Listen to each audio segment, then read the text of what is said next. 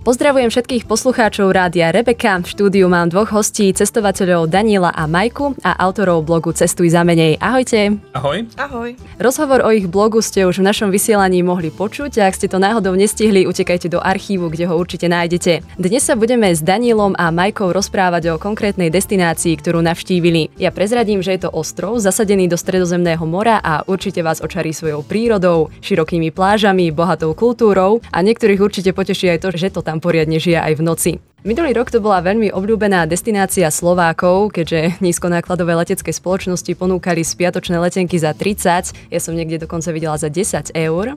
No ale ak stále neviete, o čom hovorím, tak ja to už dlhšie nebudem naťahovať a prezradím, že sa budeme rozprávať o Malorke. Na začiatok by ma zaujímalo, či ste navštíviť Malorku plánovali, alebo to bolo len také nejaké spontánne rozhodnutie, že poďme na Malorku. Bolo to spontánne rozhodnutie. Ako sme spomínali už v minulej relácii, my si väčšinou vyberáme tie destinácie podľa ceny. A konkrétne túto sme si vybrali presne, ako si spomínala, že sa tam začali lietať tie rôzne nízkonákladové spoločnosti a tie ceny za tie letenky boli dokonca ešte lacnejšie. Tam sa dalo letieť za 1 cent. My sme kúpili draho, my sme kúpili za 29 eur. Ako stále je to výborná cena na to, že je to dosť populárna destinácia. Majka tam ani moc nechcela ísť, ale nakoniec sme sa nejako dohodli. Prečo si tam ty vlastne nechcela ísť? Neviem už, ale cena ma presvedčila.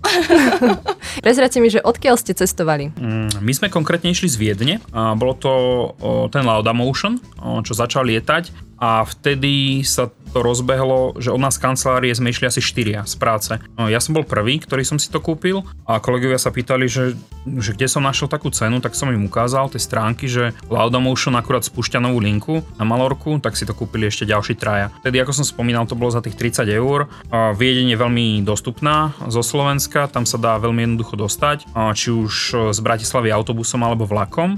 Ak chce človek ušetriť, tak je lepšie ísť asi tým autobusom. Tam sa dá ísť cez Student Agency alebo cez Slovak Lines a keď si nainštalujete napríklad apku od Slovak Lines, tak prvá jazda na to viedenské letisko je za euro. Takže to sa tiež celkom oplatí. Dobre, tak poďme už na Malorku. Pristali sme na Malorke. Aké boli prvé dojmy z Malorky? Bola to naozaj taká, že, že ste si povedali, wow, je to fakt super, lebo veľa ľudí to opisuje ako takú naozaj perfektnú destináciu. Asi ma prekvapilo to more, že bolo naozaj ako v Karibiku niekde, mm, veľmi pekné. Architektúra, úzke uličky, mm, z letiska sme sa v pohode, to si ani nepamätám, tuším, že tam išiel napriamo hneď nejaký autobus, ani sme nemuseli dlho hľadať. To nám tiež môžete prezradiť, ako sa dostať z letiska do centra. Z letiska pre tých, e, ktorí chcú že naozaj že ušetriť, tak dá sa ísť aj peši, lebo to letisko nie je tak ďaleko, no to trvá asi hodinku alebo hodinku a pol. Poznám ľudí, ktorí reálne išli peši z toho letiska, ale potom druhá možnosť je tým autobusom. Chodí odtiaľ priamo autobus, ten bol trošku drahší, ten vychádzal tuším okolo 10 eur do Palmy a potom ešte sa dá prenajať auto. To je dosť populárne na Malorke, lebo keď máte to auto, tak človek je taký mobilnejší a vie si toho pozrieť o mnoho viac a tie ceny za tie prenajmy sú tam dosť priaznivé. Využili ste aj vy to auto? My sme mali auto, ale nie, nie hneď od začiatku. Na začiatku pobytu sme najskôr išli tým autobusom do mesta, tam sme obehali tú Palmu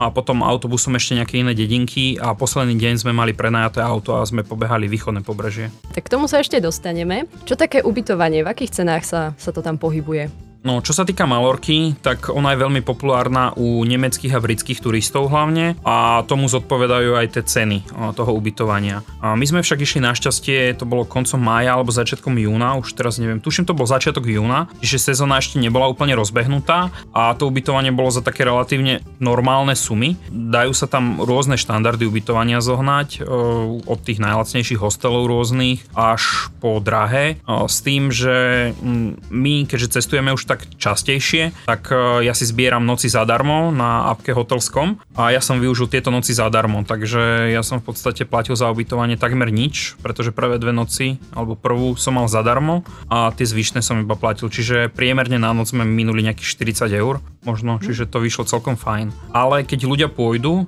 tak konkrétne ten hotel, v ktorom sme bývali my, tak v auguste on stal 450 eur na noc, čiže to bolo úplne šialené. Takže keď ak niekto bude chcieť ísť tým smerom, tak e, treba si uvedomiť, že to ubytovanie tam je drahé skrz tých zahraničných turistov, tých Britov a Nemcov a preto je lepšie tam ísť niekedy maj, jún a potom až september, že ten júl, august nechať tak a vymyslieť možno niečo iné.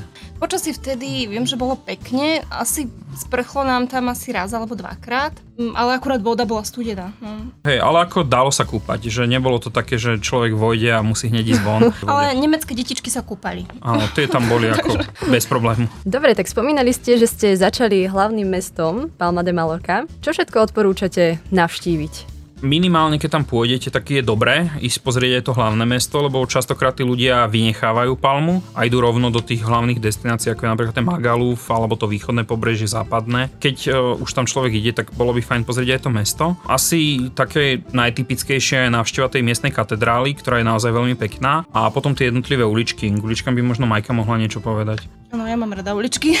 A ste ale... sa stratili niekde? Tu tuším ani Tu nie. nie. Malorka je v pohode, tam funguje Google Maps mm-hmm. úplne do pohody, takže tam sa dá veľmi dobre navigovať. Z tej katedrály bol krásny výhľad.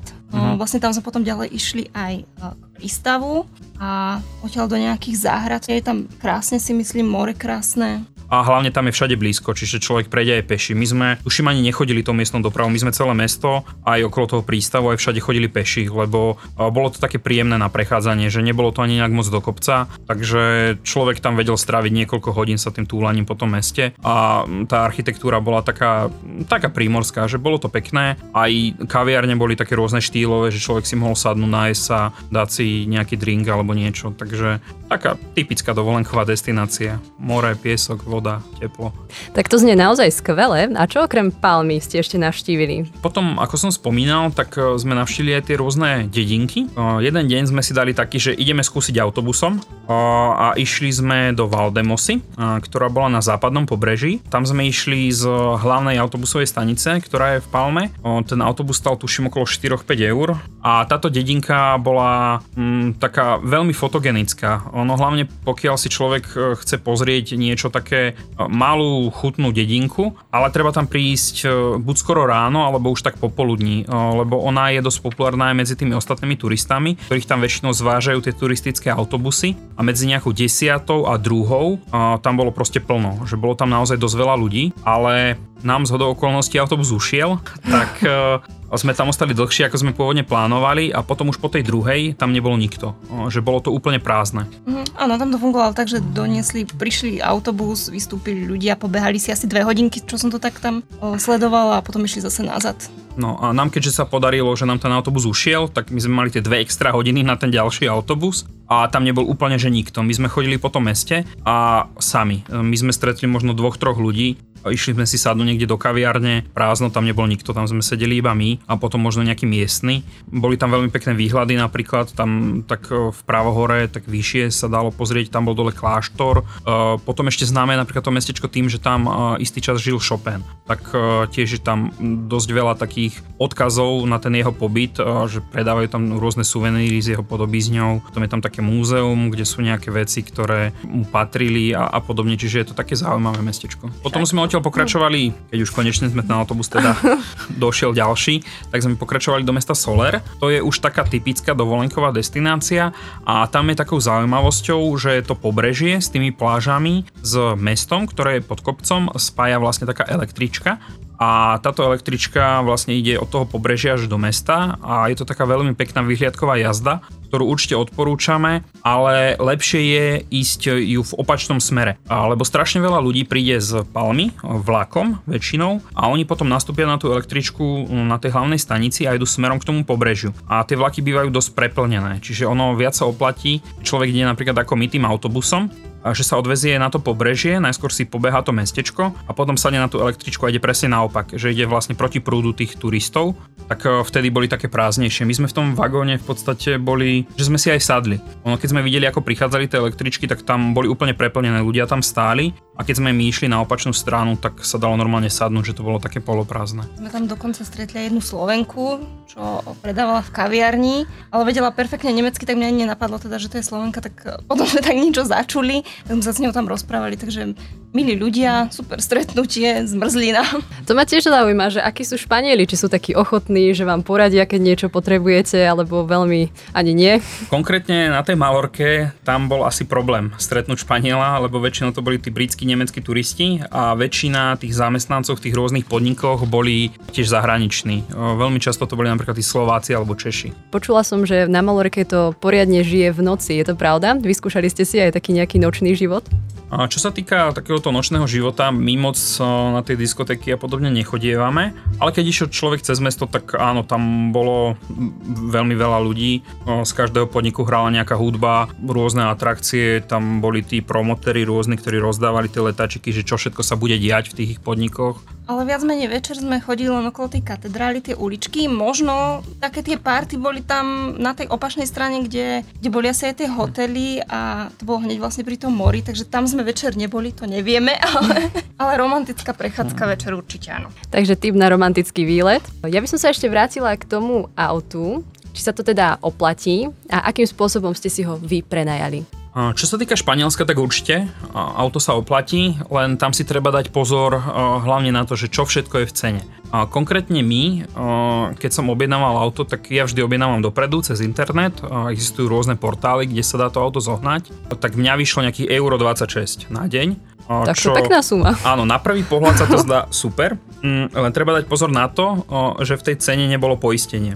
Tie autopožičovne získavajú hlavný ten zisk práve na týchto rôznych poistných udalostiach. Preto som si ja zajednal opäť online poistenie, aby keby sa náhodou niečo stalo, aby sme boli nejako krytí a vyšlo to nejakých 25-30 eur na deň, čiže ono stále veľmi dobrá cena a preto aj keď ľudia pôjdu, tak určite odporúčam si pozrieť, že tie poistné podmienky a rôzne tie veci, že čo všetko zahrňa vlastne tá výpožička toho auta, či je benzín v cene, či sú tam nejaké diálničné poplatky, tie rôzne poistenia, či je poistené pneumatiky, čelné sklo a podobne, aby potom na konci tej výpožičky neboli prekvapení, mm-hmm. keď im náhodou stiahnu z toho depozitu nejaké peniaze, čo sa môže stať, hlavne v takýchto krajinách ako Španielsko, Taliansko a podobne, kde sú úzke uličky v tých mestách a tí vodiči sú aj trošku nezodpovednejší, čiže vám niekto šuchne to auto, alebo môže nejaký kamienok odskočiť, rozbiť čelné sklo a podobne, tak vtedy sa môže potom potom tá dovolenka dosť predražiť. Tuším, že tento rok jedni naši známi, čo boli na Malorke, tak im dokonca, neviem, či rozbili okno a ukradli niečo z toho auta, tiež mali teda požičané. Treba si to dať radšej poistiť. Určite sa oplatí plné poistenie a netreba riskovať. Áno, alebo mať nejakú externú poistku, existujú rôzne, že, Áno, čiže keď aj človek nejakú má, tak skontrolovať si, že čo všetko je v cene, aby potom neostal prekvapený na konci dňa. Dobre, ja by som sa ešte spýtala, že koľko vás to celé stálo, koľko vás vyšiel tento výlet a ako dlho ste tam vlastne boli? Konkrétne tento výlet, eh, v podstate sme tam boli 3 alebo 4 dní a vôbec to nebolo drahé. Ono vyšlo to nejakých 300 eur na dve osoby, čo na to, že to bolo Španielsko, Malorka, dosť populárna destinácia, nebolo až tak veľa. Samozrejme dá sa to urobiť aj lacnejšie. Ako som spomínal, tie letenky v poslednej dobe bývajú lacnejšie. My sme kúpili za 30, čiže vedia byť aj za 9, um, už boli aj menej. Takže keď si človek vychytá nejakú akciu, tak vie ušetriť na tej letenke. A potom to ubytovanie na tom ubytovaní my sme platili trošku viac e, aj z toho dôvodu, že sme bývali priamo v centre, lebo my sme plánovali fotiť ešte v tých uličkách a podobne, tak sme chceli bývať čo najbližšie, lebo väčšina našich fotiek vzniká skoro ráno, tak aby sme... Áno, to som si všimla, to musím povedať, že veľmi krásne fotky pridávajú na, aj na svoj blog, aj na sociálne siete a vždy sú tam úplne sami. O koľkej vstávate? Ako kedy? Niekedy už aj o štvrtej. ono je to, aby sme stihli východ slnka. Čiže my sa snažíme vždy fotiť pri východe slnka a asi 90% fotiek, ktoré sú na našich sociálnych sieťach, vznikajú do 9 ráno. Čiže vždy ráno medzi tou 6 a 9. Väčšina. Ale aby si sa ľudia nemysleli, ja neznášam ranné vstávanie, takže sa aj pohádame ráno. Občas to ani nevinde, niekedy to necháme na ďalší deň. Tak, takže Ale tak. určite sa oplatí pozrieť si tieto fotky, stoja za to. A potom to ubytovanie, ako som spomínal, my sme bývali v centre, takže to bolo trošku drahšie, ale ako stále výhodné, to bolo skrz to tie noci zadarmo, čo som mal nazbierané. Ale keď človek má napríklad to auto, že je mobilný, tak na tom východnom pobreží tam je lacnejšie, čiže tam sa dá nájsť fakt, že za pár korún keď je človek mimo sezónu maj, september, a tak vtedy do 30 eur úplne v pohode sa dajú zohnať nejaké pekné apartmány alebo niečo, že nie sú ďaleko od pláže a podobne. Že to je už zase len o tom hľadaní, lebo je tam strašne veľa tých možností ubytovania a keď sa človek posnaží, tak e, vie nájsť za dobrú cenu. Len tam si potom zase treba pozrieť, že ako je to ďaleko od pláže, či sa tam človek má ako dostať, lebo niektoré tie miesta nie sú dostupné tou verejnou dopravou a treba tam mať to auto, alebo či je tam nejaká pláž, lebo častokrát sa môže stať, že tam je nejaký zráz a zrazu tam je more, čiže neokúpete sa. Takže vždy, aj keď človek plánuje, tak e, pozrieť si, že kde to je a ako sa tam dostane. My je často, nielen teda tu, ale tak celkovo meníme ubytovanie, že si niečo zajednáme, ale vždy si dávame pozor na to, aby tam bolo free store, no, to, že potom sa nájde na druhý deň lacnejší, čiže stále meníme, aby sme jednoducho mali čo najlacnejší ten bil. Áno, ja sa nepamätám, kedy sme bývali v tom istom hoteli, ktorý som zajednal prvý. Takže väčšinou z 90% nikdy nebývame v tom prvom, lebo máme to free store, no, a ja, ako sa blíži ten výlet, tak vždycky len tak námatkovo pozriem, že či náhodou niečo nezlacnelo niekde v okolí, alebo či nie je niečo lepšie. Takže toto je tiež taký celkom dobrý tip, že mhm. vždycky si dať ubytovanie, ktoré sa dá zrušiť, aby človek neprišiel o peniaze. Aj to je taká poistka, že keby náhodou nemus- ne- nemohol letieť alebo ísť niekde, tak uh, že nepríde o toľko tých finančných prostriedkov, že mu prepadne, dajme tomu, iba letenka a ubytovanie sa dá vystornovať. Tak ja vám ďakujem za všetky tieto tipy. Myslím, že sme veľa našich poslucháčov inšpirovali. A ešte na záver by ste tak možno mohli zhodnotiť tento výlet. Tak zhodnotím za seba. V podstate tá Malorka tá bola super v tom, že všetko fungovalo tak, ako sme si naplánovali. Prileteli sme, autobus išiel, ubytovanie bolo na svojom mieste, ako malo byť keď sme niečo chceli spozrieť, bolo to tam, kde to malo byť, čiže počasie bolo fajn, bolo pekne teplo, piesočnaté pláže, more bolo krásne ako v Karibiku a potom keď sme išli tým autom na to východné pobrežie, tak tam boli také tie rôzne zabudnuté zátoky, ktoré boli veľmi pekné, že človek prišiel, nebol tam takmer nikto, takže to bolo také romantické, že človek mal vlastne tú pláž aj s tým morom pre seba. Ja to môžem zhodnotiť ako, že naozaj veľmi príjemnú destináciu, populárnu už momentálne medzi Slovákmi a Čechmi nakoľko minulý rok to bola jedna z top destinácií, kam asi všetci išli. Ak to tam nebol minulý rok, pravdepodobne pôjde tento. Takže určite, ak plánujete Malorku, tak e, neurobíte krok vedľa a určite si tento pobyt užijete a budete mať odtiaľ kopu zážitkov. Tak to boli cestovatelia a taktiež autori blogu Cestuj za menej. Ja vám ďakujem za návštevu. Ďakujeme pekne. Ďakujeme. A vy naši poslucháči, ak ste nestihli rozhovor o ich blogu, ten už nájdete v archíve a reprízu tohto rozhovoru o Malorke si môžete vypočuť v sobotu o 10. Ahojte.